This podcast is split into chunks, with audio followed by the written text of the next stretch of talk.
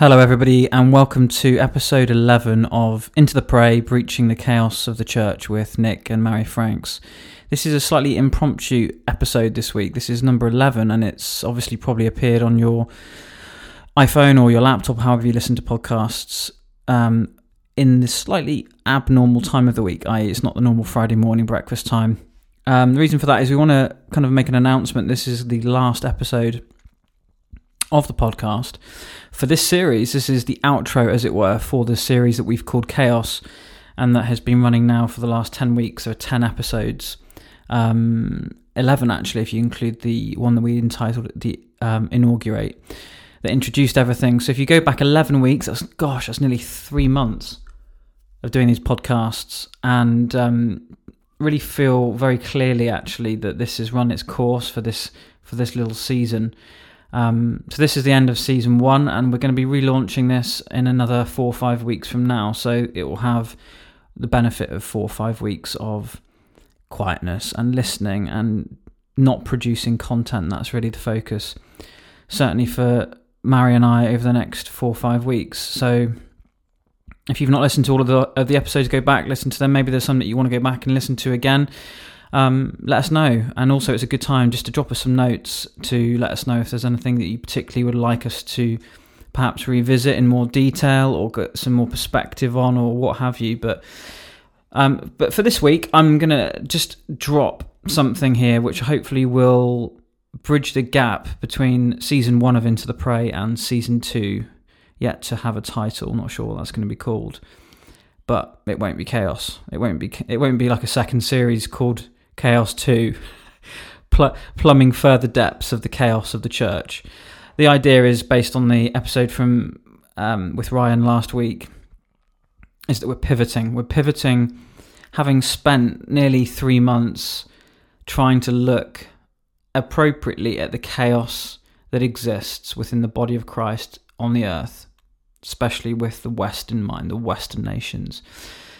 How is that enabling us to then pivot? That's the word that's difficult to say on a podcast, even with a pop shield, because of the pivot. We're pivoting away from the chaos, or with the not to deny the chaos, but it's to pivot into a place of hopeful vision, led by Jesus. The leadership of Jesus, so kind, isn't he? He's so gentle and he's so precise, and envisaging what the future of the body is going to look like. So grateful for this interruption to what we've called business as usual, what we've called life as usual for the last however many centuries. There's a huge historical change that we are living through, that there's a risk that we would begin to feel normal about, that we would forget to, that we would begin to maybe not feel the sting of. And of course, all of this, I think, is very clearly designed by a good, gracious, sovereign God to waken us up. And so for this episode, I want to just drop the 7 things that I pray, that we pray, Mary and I together, that we pray about the most. And unsurprisingly, it will be these 7 points. Some of them will sound quite familiar to you if you've listened to the episodes thus far. These are the 7 things that in one way or another may have risen to the surface during the last 3 months of this podcast. But just to give you them in bullet form, I don't normally do this, but I'm just going to read them out verbatim, and then if I have any kind of thoughts to embellish, I'll do that, but I want to keep this episode quite short. I feel like it's culminating to that Maranatha cry that at the end of Revelation where it says, the Spirit and the bride say, come. So the main 7 things that we pray about. Number 1, and this isn't in any particular order of importance, so just literally as it came to me. Number 1, to be able to individually discern the voice of Jesus with absolute clarity and overwhelming power, regardless of the world. Okay, so that's thinking of Psalm 29, that I know I've mentioned a couple of times through the podcasts, the powerful image in that psalm of the voice, the glory of the Lord, the covenant, Yahweh, God of Israel. There's no one like him. And his voice comes to strip every tree bare of the forest. That's what his voice is like. And comparable with the shepherd's voice of John 10 and how the sheep instinctively recognize and respond in a reflex way to that voice of the shepherd, the good shepherd that comes to make us lie down in green pastures and beside quiet waters, to restore us and to protect us with his rod and his staff, and ultimately to prepare a table before us in the presence of enemies. A beautiful picture of his pursuit of us. And so that's number one, to be able to individually discern the voice of Jesus with absolute clarity and overwhelming power, regardless of the world, regardless of the response of the world. That's one of the main things I pray about on a personal level, but also obviously corporately. And that brings us to number two, which is for the people of God across the earth to hear what he is saying to his people. And again, just reading these, and then I'll give you a couple of thoughts. Difference between a point of view to be kept in mind and the word of the Lord that comes to his people with undeniable force. Deliverance from the attitude that why can't God be revealing himself in one way to some and in another very different way to others? I'll come to that in a minute. One of the things I find myself praying about a lot is the cultural lay of the land that doesn't even seem to want to pursue the voice of God, in the sense of the voice, the speaking voice. If you've never read Tozer's book, The Pursuit of God, I think could be even chapter 1 or 2. Certainly in the first few chapters of that book, A.W. Tozer gives a whole chapter called The Speaking Voice. And I think we've lost something in the church for sure, about what it means to hear the speaking voice of God. And to somebody who once said to me very recently, actually, he's a pastor of a church, who disagrees with a lot of what we're saying. And he wanted to know, he was asking the question, how is it that we're able to discern what the voice of the Lord is when there seems to be opposing narratives, or one senior leader saying this and one other senior leader saying completely opposite? And that is serving to make the point I'm making, which is that we're living in a time, an age and a time where the voice of the Lord is almost an anathema, in the sense of it not being a reality to even realise, because we're very happy, it would seem, to kind of jolt to the voice of God being a perspective to keep in mind, rather than the speaking voice that floors us in our pride and our arrogance. And the same pastor who had posed the question recently, why is it that, what do we do when one leader says this and another, was recounting a time where two churches in the same kind of postcode, one that was very fiery and, I guess, Pentecostal in a denominational sense, and another church in the same area that was kind of much more conservative, much more kind of different stylistically. And the question from this pastor was, well, why is it that it couldn't be that God is moving in both places? Well, it's missing the point. Of course, there's no reason to assume that God isn't moving in both places, but God is not confused. God is not saying one thing to 25% of the body of Christ on the earth and something very different to another 25%. He's not got 4 different narratives that he's saying to us. It's like a shepherd who sees that his flock perilously close to the edge of the cliff, and he will be saying to all of them, come here now, otherwise you're going to die. Come here to me, draw near, or you're going to fall off the edge of a cliff. So we've lost something, I think, within the culture of the church that doesn't even recognise the urgency to prioritise really discerning his speaking voice, the voice. Not one option among many, the voice. What's he saying? What's his premier emphasis at this time? And it's just schizophrenic to say that his premier emphasis is more than one thing. I think his premier emphasis, by definition, is very specific. Feel free to disagree, feel free to come back to me. But I think that feels like a massive gaping gap within our culture. So number 3, for his name to be hallowed and glorified in the nation, for leaders like Boris Johnson and Donald Trump to truly turn to Christ. Remember we talked before from Proverbs 14:34, where it says, righteousness exalts a nation, but sin is a disgrace to any people. And so taking the cue from Peter about praying for those in power and responsibility, not just in the church, within the body as it were, but within society and cultures, to pray for these guys, and mainly that they would be arrested by the Spirit of God, particularly if there seems to be a token gesture given towards Christianity or faith, following Jesus, and then behaviour that's very clearly not in keeping with that. Even down to recent events in Britain last week, with Dominic Cummings, the main advisor to Boris Johnson, and his behaviour, which I think is very widely recognised as being questionable at the very least, and how complicit it makes Boris Johnson if there's a complete defence of that and not even an ask for an apology and so on. There's a morality issue, there's a hypocrisy issue, and I think it is more profoundly important for the health and the future of a nation than we might think, based on that one verse from Proverbs alone. Righteousness exalts a nation.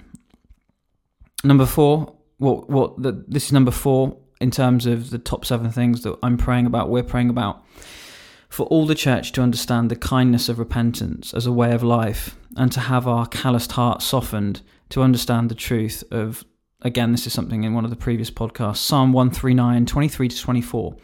Search me, O God, and know my anxious heart. Test me and know my anxious thoughts, and see if there's any grievous way in me, and lead me in the way everlasting.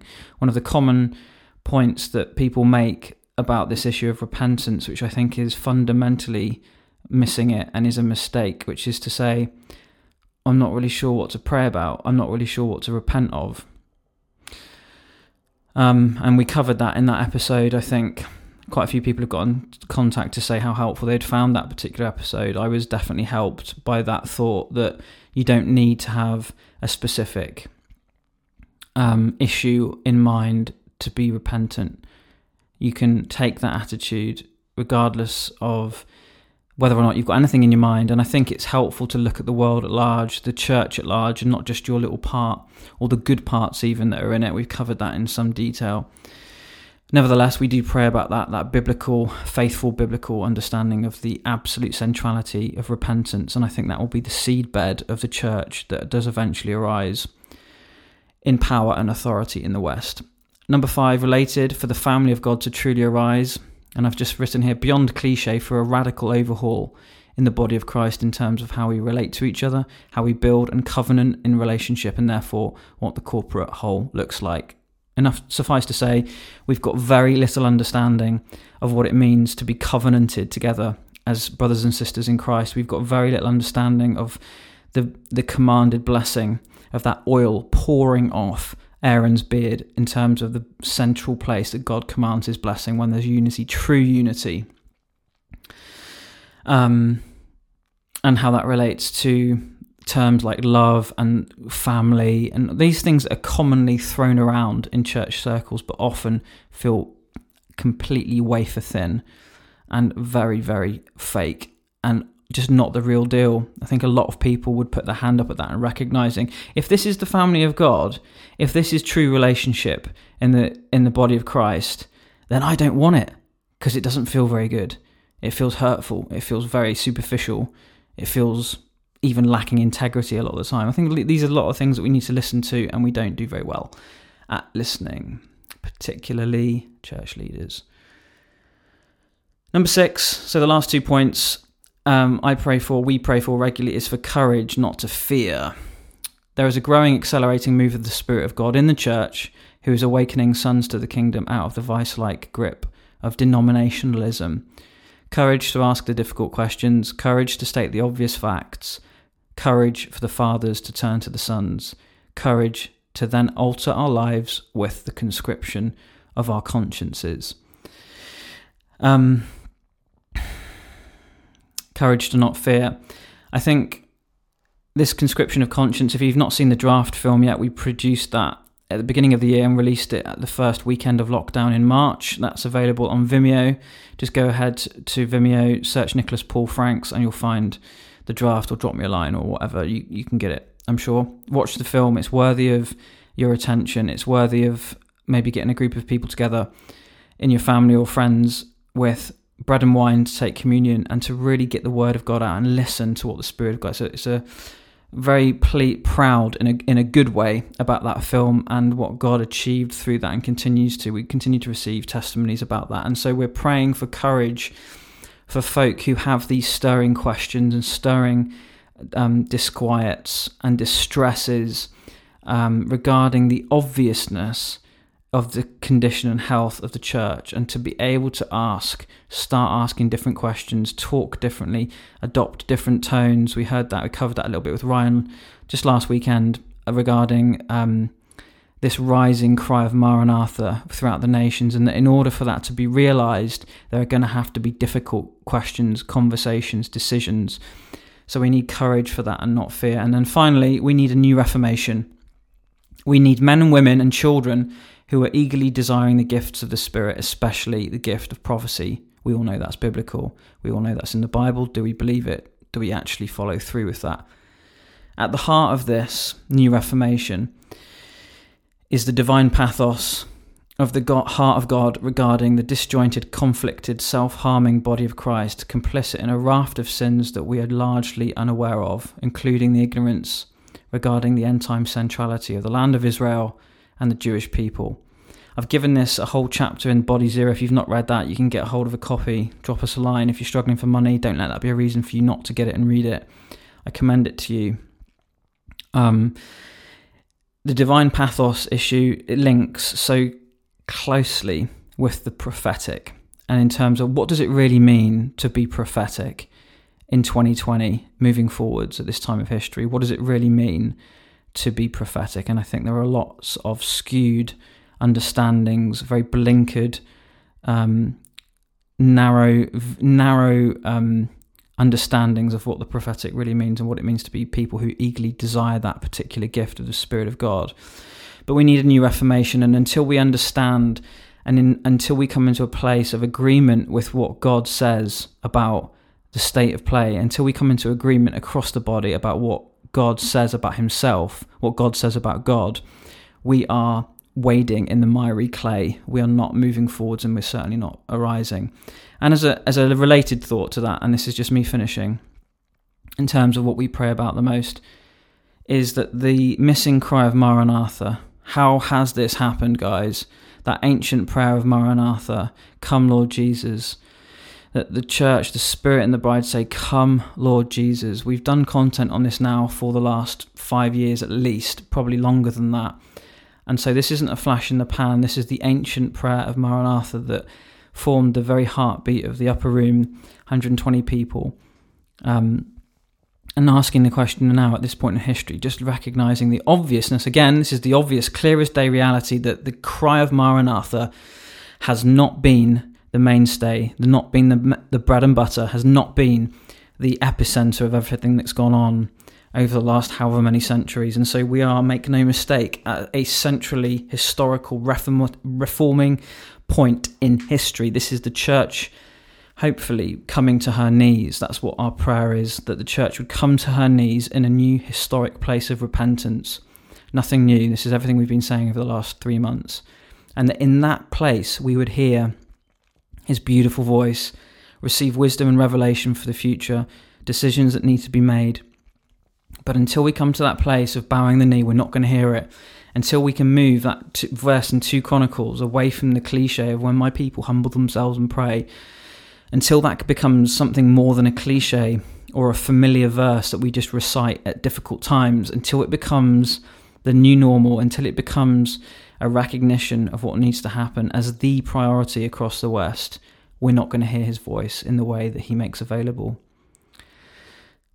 Those are the 7 things that we pray about and will continue to pray about until he comes, especially that rising harmony across the nations of come Lord Jesus, Maranatha, that Ryan explained so well from his perspective into all the different nations and cultures that he visits.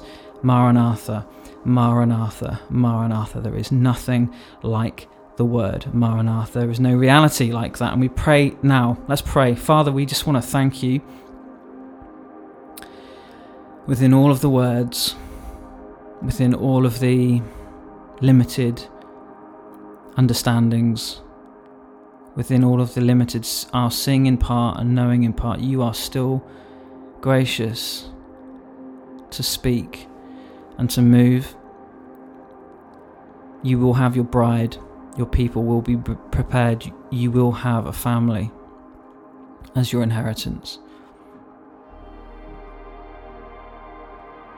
Father, we pray in the name of Jesus that you would have your way in the UK in this context and the nations of the West.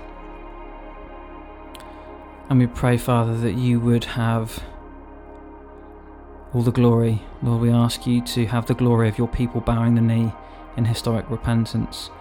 We pray that you'd receive glory when your people do that, that when they finally get it, when they finally recognise that you don't have to have a full understanding of what we're repenting about in order to adopt that posture.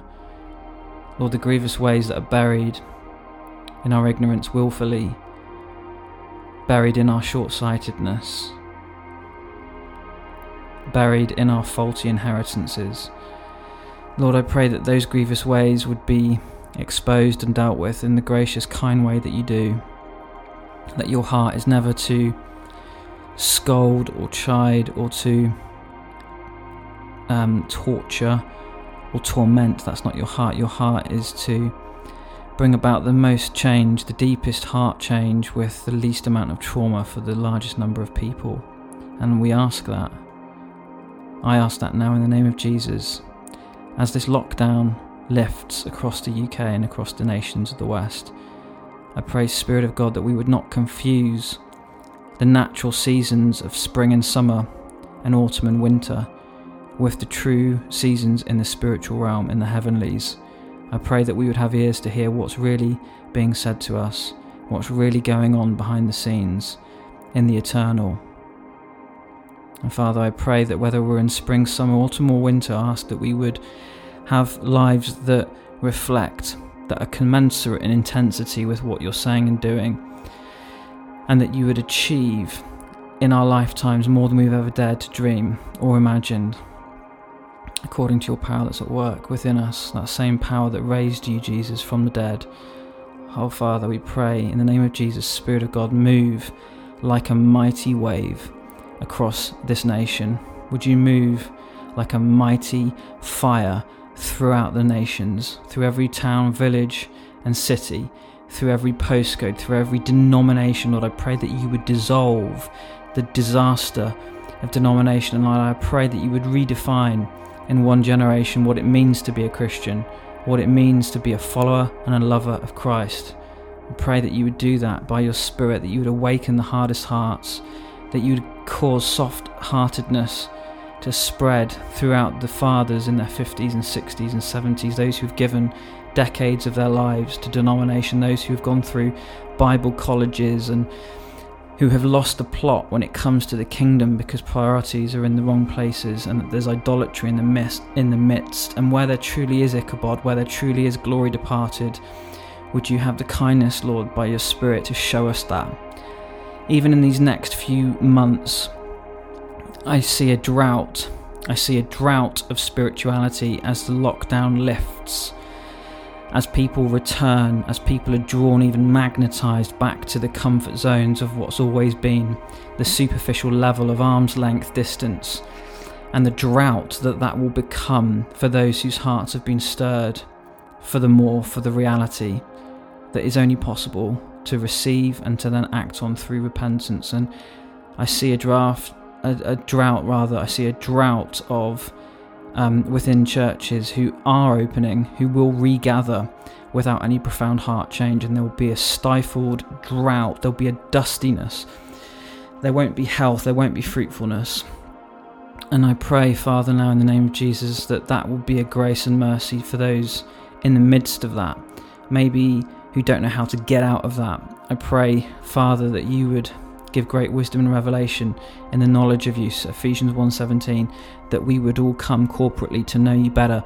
And if that means leaving X, Y and Z that's been dysfunctional for centuries, then so be it. It is no big thing. It is a small thing in light of your coming, in light of your soon return. And so, Lord, I pray Oh God, I pray now that where there is an inevitability of the drought that is just around the corner, irrespective of the human natural seasons, that where there is a drought, where there is a returning to that which was before, that Father, you would bring such shaking and awakening and disruption and arrest to as many people who would have ears to hear as is possible. Your desire is that none would perish, and that instead of drought, Lord, have your way in that place of repentance, in that place of humility, in that place of God, just whatever it is that needs to happen, please do it in that place, that you would bring